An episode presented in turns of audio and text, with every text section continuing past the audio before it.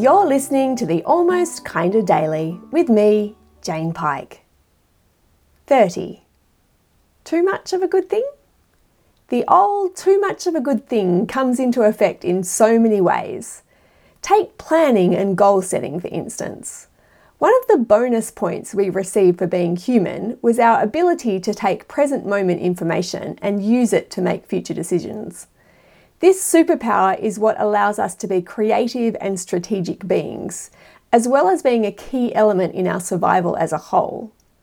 But while planning is a very useful skill, sticking doggedly to a set plan can blinker us to the reality of our present moment and cause our unravelling in both minor and major ways. Think of it this way as we move through life, we are endlessly constructing mental models and maps that allow us to navigate our day to day with a sense of ease and certainty. They form a part of our unconscious programming, a way that the brain maximizes our efficiency.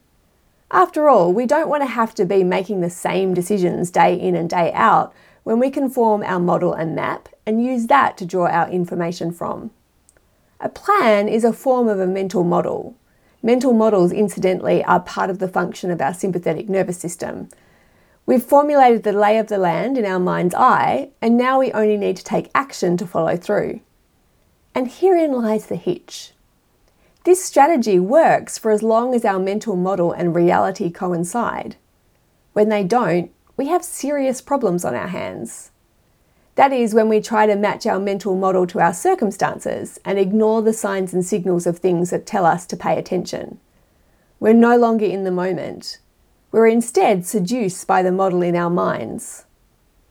Studies have shown that failures of survival by seriously experienced people faced with potentially life threatening situations, lost in the wilderness, for example, have come about through those same people supplanting a mental model on situations that the reality is out of sync with.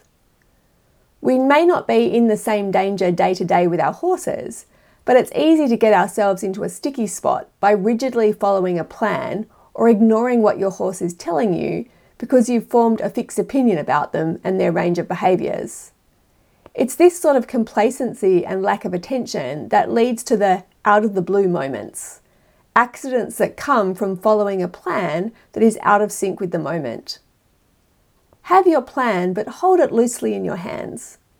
Pay attention to what's in front of you and have the information you gain from that inform where you take things from moment to moment. Onwards.